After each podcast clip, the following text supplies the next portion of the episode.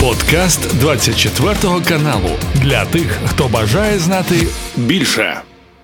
Сьогодні 23 жовтня, понеділок, і розпочинаємо традиційне заведення з нашим військовим експертом і полковником збройних сил України Романом Цвітаном. Пане Романе, вітаю! Слава Україні! Героям слава, бажаю здоров'я. Пане Романе, цієї ночі з 22 на 23 жовтня знову ж таки Росія е, била по території України ракетами, е, била безпілотниками, е, начебто все збили. Але ДТЕК повідомляє наступно, що десь пошкодили теплоелектростанцію. Одна ракета Х-59, скорее всего, истребитель-бомбардировщик типа Су-34 работал, в основном они ими, ими работают. Э, но это прифронтовые ракеты, то есть там есть э, ракета Х-59 МК-2 с дальностью до 300 километров. Но истребители не подходят к линии фронта и э, близко, ближе там 50-70 километров. Ну и ракета, ракеты основные они используют 100-километровые, то есть Х-59. Потому Э, скорее всего, пытались ее использовать э, в прифронтовых областях.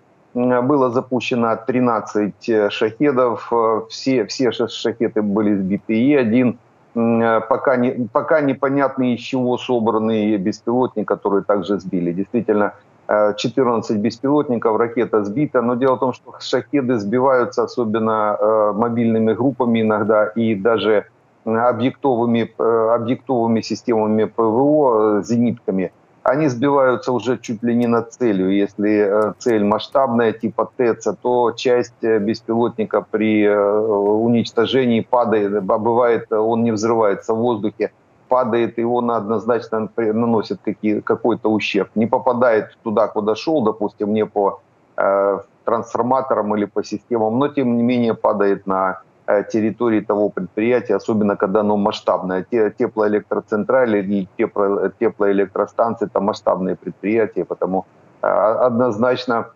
части беспилотников или боевые части будут падать, и потому можно слышать с двух сторон вроде как взаимоисключающие информацию, но она, она друг друга подтверждает. Все прекрасно знают, что сбитая ракета, она все-таки падает і в тому числі шахет падає на землю.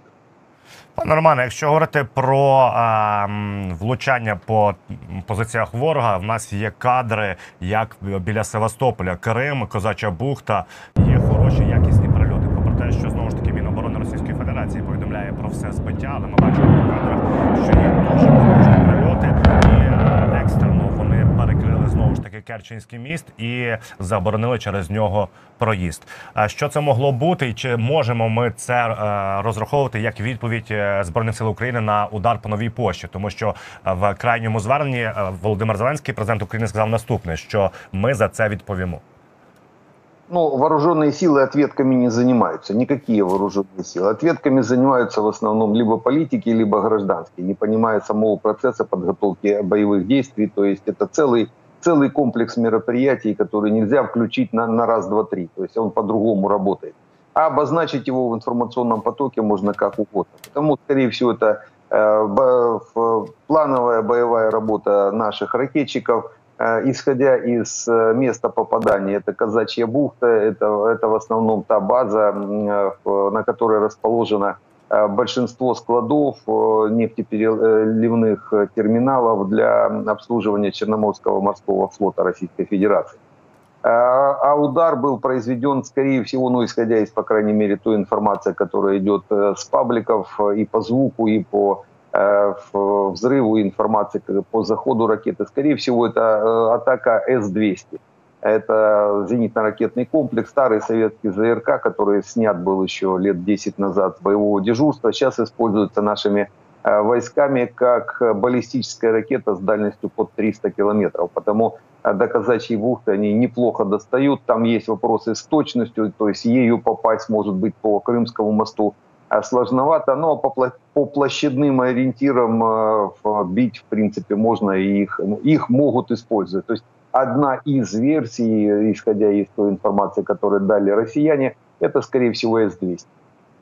Пане Романе, якщо говорити про втрати, британська розвідка каже наступне: що в росіян таки 150-190 тисяч ліквідовано. Це вони не враховують ще вагнерів, не враховують так званих леденери формувань. Ну і загалом, до речі, російська православна церква виходила з заявою про Якісь там посвячення, і вони проговорилися, що мовляв вже є орієнтовно мільйон росіян, які як мінімум побували на війні. А, исходя из э, общего количества, э, по крайней мере, погибших, которые дает Генштаб, так Генштаб у нас еще меньше дает э, того, что издания зарубежные. Если туда добавить до сотни тысяч Вагнера, который через себя пропустил в основном сидельцев, а их не учитывают в общей, в общей системе. А до сотни тысяч это уже тоже американская информация. То есть в свое время Байден об этом говорил. Э, до сотни тысяч. И примерно столько же погибло э, мобилизованных э, ЛДНР, тоже где-то до сотни тысяч.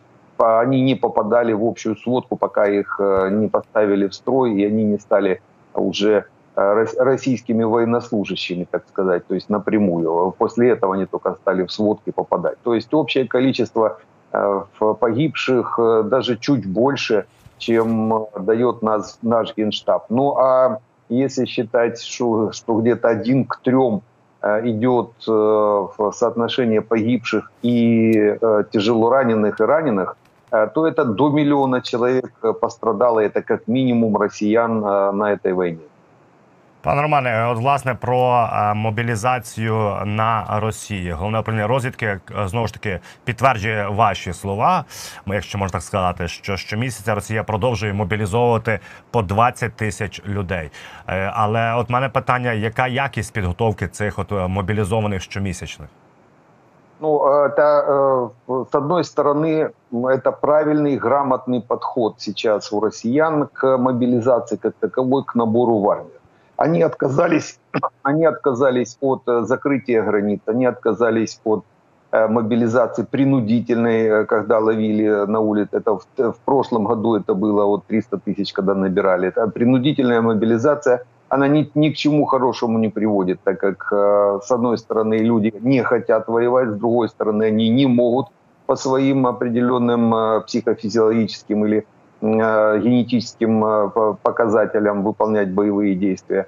А, и третье, что самое страшное в, в любой армии, они приводят э, к большим потерям в живой силе и технике своих же войск, так как не понимая, не, не понимая определенных механизмов ведения войны, они являются такими триггерами в, в большой, в большой, большой гибели своих сослуживцев, но еще и, и уничтожают свою же технику, или, по крайней мере, э, ее подставляют под удар противника. То есть, по большому счету, использовать такой, э, такой потенциал ну, точно нельзя, так как это ухудшает, не улучшает, а ухудшает э, показатели армии. Потому россияне перешли к более щадящему и, в принципе, правильному механизму набора в армию, это э, выполнение двух условий. Я неоднократно это говорю уже второй год.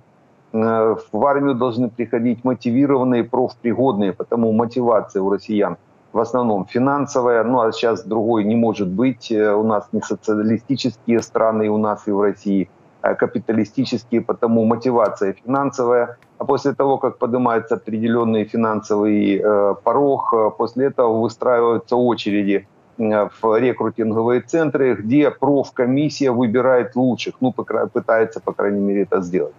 И потому в армию уже попадают более-менее профпригодные и мотивированные профпригодные военнослужащие, за которыми не будут бегать там жены, матеря, там вешаться на Министерство обороны, вот как мы в прошлом году видели э, российские, когда перебрасывали с Владивостока там 140-ю, 100, вернее 155-ю, 40-ю э, бригады морской пехоты. То есть э, сейчас россияне перешли именно на этот правильный, грамотный режим набора. То есть мотивация и профпригодность. То, что нам надо сделать, было еще с самого начала, я бы так сказал, 10 лет назад это надо было сделать Э, с, после вторжения россиян э, в Украину. для того, чтобы не включать механизмы принудительной мобилизации. И у россиян где-то поток около 20 тысяч по месяцу, 20, в общем, примерно до тысячи человек в сутки у россиян оформляется под контракты, и они выходят на боевые позиции. Это уже не то, что было в прошлом году, чмобики, это уже более-менее э, люди проф, профпригодные. Единственное, что не, не полностью обучены. Дело в том, что в, в, за малый период времени обучить даже профпригодного военнослужащего практически нереально. Пане Романе, Потому якщо... вот такие ага. необученные, они попадают на линию фронта. Да. Авдіївка найгарячіша точка з 7 жовтня. Власне, е, тут е, повідомляє британська розвідка. Перепрошую, інститут вивчення війни, що втрати в росіян просто такі шалені, але вони от зараз знову е, підкинули потужні резерви. І чи варто нам бити тривогу по цьому напрямку? Тому що бачимо, що кліщі з півночі і з півдня вони такі довші роблять. Ну, а дело в том, что чем длиннее клещи, тем легче их отсекать. Э, надо просто понимать это. И они, они длиннее и тоньше. То есть э, то, что они, россияне, сейчас делают, мы с вами об этом говорили, это с точки зрения военной неправильно, неграмотно. Для того, чтобы э, обнять, так сказать, такой и окружить такой укрепрайон, как Авдеевка, им надо по 10-15 километров это как минимум на юг и на север вот эти крылья расширять, то есть линия фронта, э, а, она должна э, быть там чуть ли не с Маринки, э, с юга и где-то аж под Константиновку с севера, ну, под Торецк это точно, и вот такими крыльями обходить. У них на это нет сил и средств, потому мы им сейчас, не, так сказать, не помогаем, понимая, что им просто нечего, нечем выполнить такого рода операцию. А вот эти э, тонкие и длинные э, клещи, которые мне пытаются э, окружить Авдеевский гарнизон, причем самое интересное, чем дальше на запад они пытаются продвинуться, тем они утончаются, так как там есть определенные механизмы отсечения этих клещей. Это, я думаю, еще несколько, может быть, дней, может быть, с недели вот они так повытягиваются, потом будет проведена операция – Э, по отсечению и, может быть, даже в, в два таких э, маленьких э, котла получится у наших войск. Мы, мы эти клещи возьмем в полуокружение. Это очень, вот это как раз механизм окружения такого уровня, он чреват для наступающей стороны. Э, тем, что если неподготовленное, э, неподготовленное так, такого рода мероприятие, оно приведет к катастрофе. Ну, посмотрим, как оно будет развиваться события. По крайней мере, пока э, у россиян где-то на неделю как минимум есть еще боеприпасов и сил, средств, они расположены в Донецке, в Макеевке, в Есиноватой, в Красногоровке, то есть там это наша разведка это все видит – где-то на неделю у них еще есть боевой, боевой потенциал, потому неделю надо будет выставить. Ну а дальше будет понятно, как э, будет развиваться события. Цікаву інформацію розганяють російські змі, російська пропаганда, тому що ми з вами проговорювали Кирил Буданов, керівник головного управління розвідки, повідомив, що інколи е, безпосередньо сам бере участь в операціях головного управління розвідки, і тут е, закричали всі змі в Росії е, російські, що, начебто. Кирила Буданова взяли в плен под Авдеевкой. От подібного роду інформацію вони розкидають тільки що наші під Авдеївкою взяли в плен Кирила Буданова. На кого це розраховано і що це впливає, пане Романе, якось на наших бійців? Вони ж можуть почитати телеграм і повірити в це чи не повірити. Ну, немножко непонятна, нелогичная информация по Буданову. Они же его два раза уже убили и три да а сейчас уже взяли в плен. Ну, у нас такой, э, можно сказать, э, Буданов из э, когорты неубиваемых в этом смысле и воскрешаемых.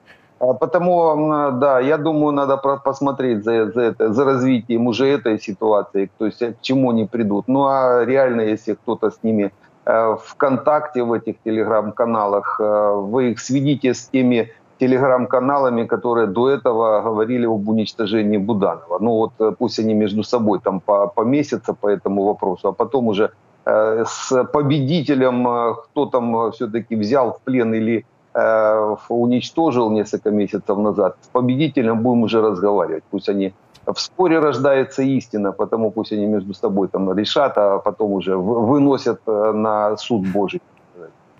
Пане Романе, сена республіканці, лідер республіканців у Сенаті Сполучених Штатів Америки сказав наступне: що нова вісь у світі це Росія, Китай та Іран. Своєю чергою Блумберг повідомляє, що НАТО е, занепокоєне діяннями Росії і Китаю на в Арктиці. Чи може це бути справді формування? І так була вісь але чи можуть вони зараз ще більше консолідувати свої сили? А, уже больше некуда. Дело в том, что мы уже год об этом говорим. А, трехголовый дракон, а, который угрожает западной цивилизации. Это три головы. Китай, Иран, Россия.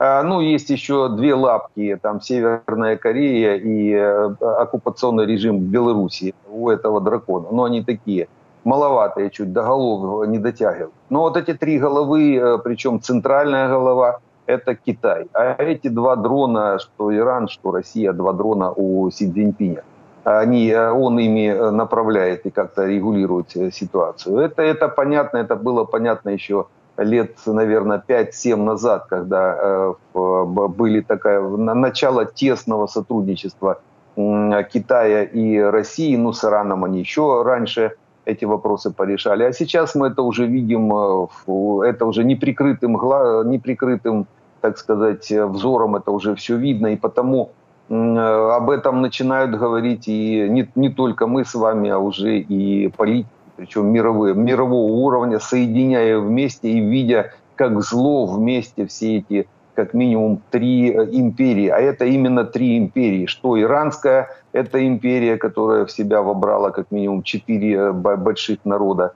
Э, что российская там, это тюрьма народов, там десятки национальностей, нацменьшинств, которые просто в тюрьме. Ну и Китай, по большому счету, это тоже империя, которая состоит из очень многих племен, собраны, они все северные э, с южными даже не, не понимают, э, как, как разговаривать, там разные, разные э, языки. Ну а по уйгуров, про, про уйгуров уже, наверное, только кто только не, не знает. Это конкретно геноцид уйгур идет сейчас китайцами, и этот народ страдает и может вообще исчезнуть, потому что в давлении Китая на уйгур – еще э, на, на, намного больше, чем даже России на Украину на данный момент. То есть уничтожают народ. Но эти три империи должны распасться. Вот они понимают, что распадаются, они пытаются объединиться.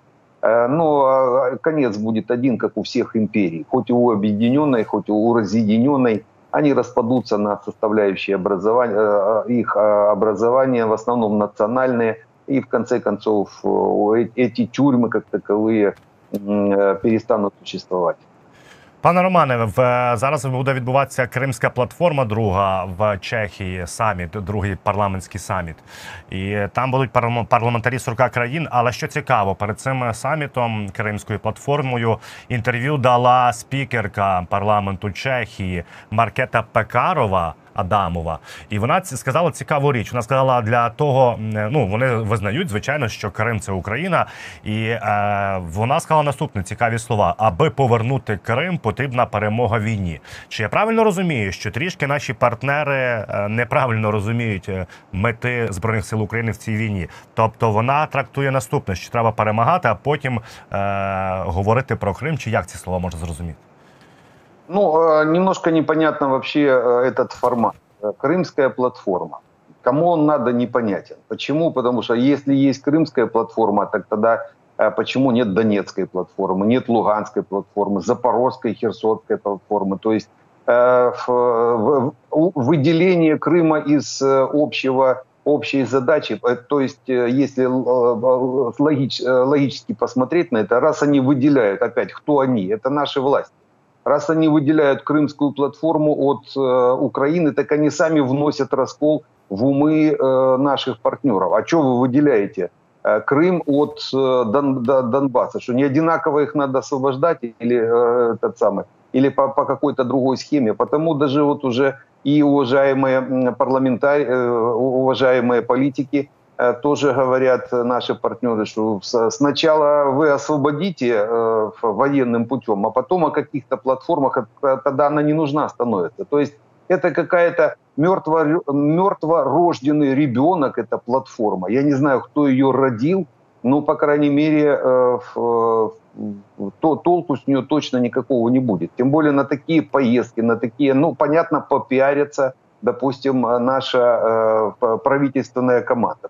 Расскажут э, какие-то очередные сказки о эм, допустим, на э, марафоне, потому что надо что-то показывать, чтобы политики что-то где-то делают, потоптались. Максимум еще, конечно, большой плюс, это привезут домой оттуда ручки и блокноты с логотипами этой платформы. Больше ничего. Толку с этой платформы абсолютно никакой нет. А вот те миллионы гривен, которые угробят э, на, на собрании этой платформы, лучше бы дроны купили и передали бы э, нашим хлопцам, которые сейчас на левом берегу э, пытаются начать освобождение Крыма, потому что освобождение Крыма-то пойдет как раз из-под Херсона, с левого берега, и это правильное, грамотное вложение будет. Потому уже надо прекращать катание этих, э, ну, это клоуны какие-то. Вот с моей точки, я военный, я просто смотрю на этих политиков, клоуны простые, э, в, в конце концов. Э, дайте денег на армию, купите дроны, если некуда их деть, и передайте хлопцам, так хоть спасибо скажут. А с этих платформ, ну, еще раз, очень такое э, отторжение. Почему? Я еще и Донецкий. Почему э, крымская платформа, почему не крымско-донецкая платформа? Или платформа какая-то, ну, я просто не о платформе говорю, о подходе как mm-hmm. таковом. Э, то есть вносят раскол, раскол причем такой конкретный, я такой не понимаю, они что, этого не видят, что ли? А если видят, то зачем это делают? Хоронить надо все эти платформы, все эти мирные инициативы и так далее и тому подобное. Уже конкретно чехи говорят, вы сначала освободите, а потом э, разбирайтесь. И тогда вообще все это, все это вообще не, не нужно будет. После освобождения есть э, военным путем, после освобождения есть определенный механизм, уже наработанный э, захода на освобожденную территорию, восстановления конституционного строя и юриспруденции э, украинского государства. И, и вопрос тогда исчезнет. Потому, я думаю, это, это, это просто, чтобы воздух, воздух, по крайней мере, поколыхать в основ... и в марафоне попиариться.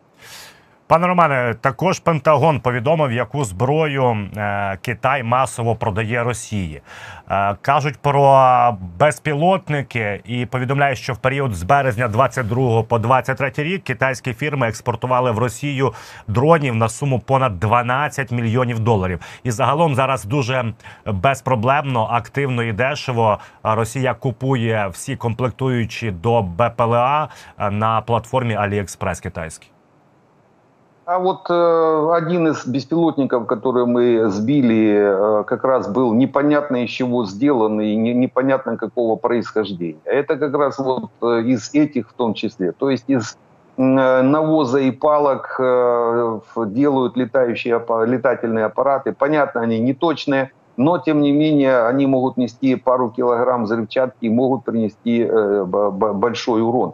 Э, то есть вот Китай даже таким способом участвует в войне против Украины, в геноциде украинского народа. Особенно э, э, предоставляет такие материалы для того, чтобы неточное оружие, которое в конце концов убивает украинцев, в основном гражданских, потому что гражданские не, не готовы на линии фронта или в глубине, в тылу допустим, э, укрываться или, по крайней мере, при, прикрываться от такого рода боевых аппаратов. Китай напрямую участвует в войне, причем с самого начала, с 2014 года. Это надо понимать, понимать в том числе и нашим властям. Хватит им уже звонить, в конце концов, глаза Си Цзиньпиню смотреть. Их уже посылать по курсу русского корабля не надо вместе с иранцами, вместе с россиянами, северокорейцами, ну и с Лукашенком в том числе. Вот это как раз пять стран, э, эти пять стран, ну не страны, одна это в Беларуси, это все-таки оккупационный режим, а там страны, причем э, и эти страны, которые должны отвечать э, и по, в том числе по репарационным, контрибуционным и исковым, исковым заявлениям.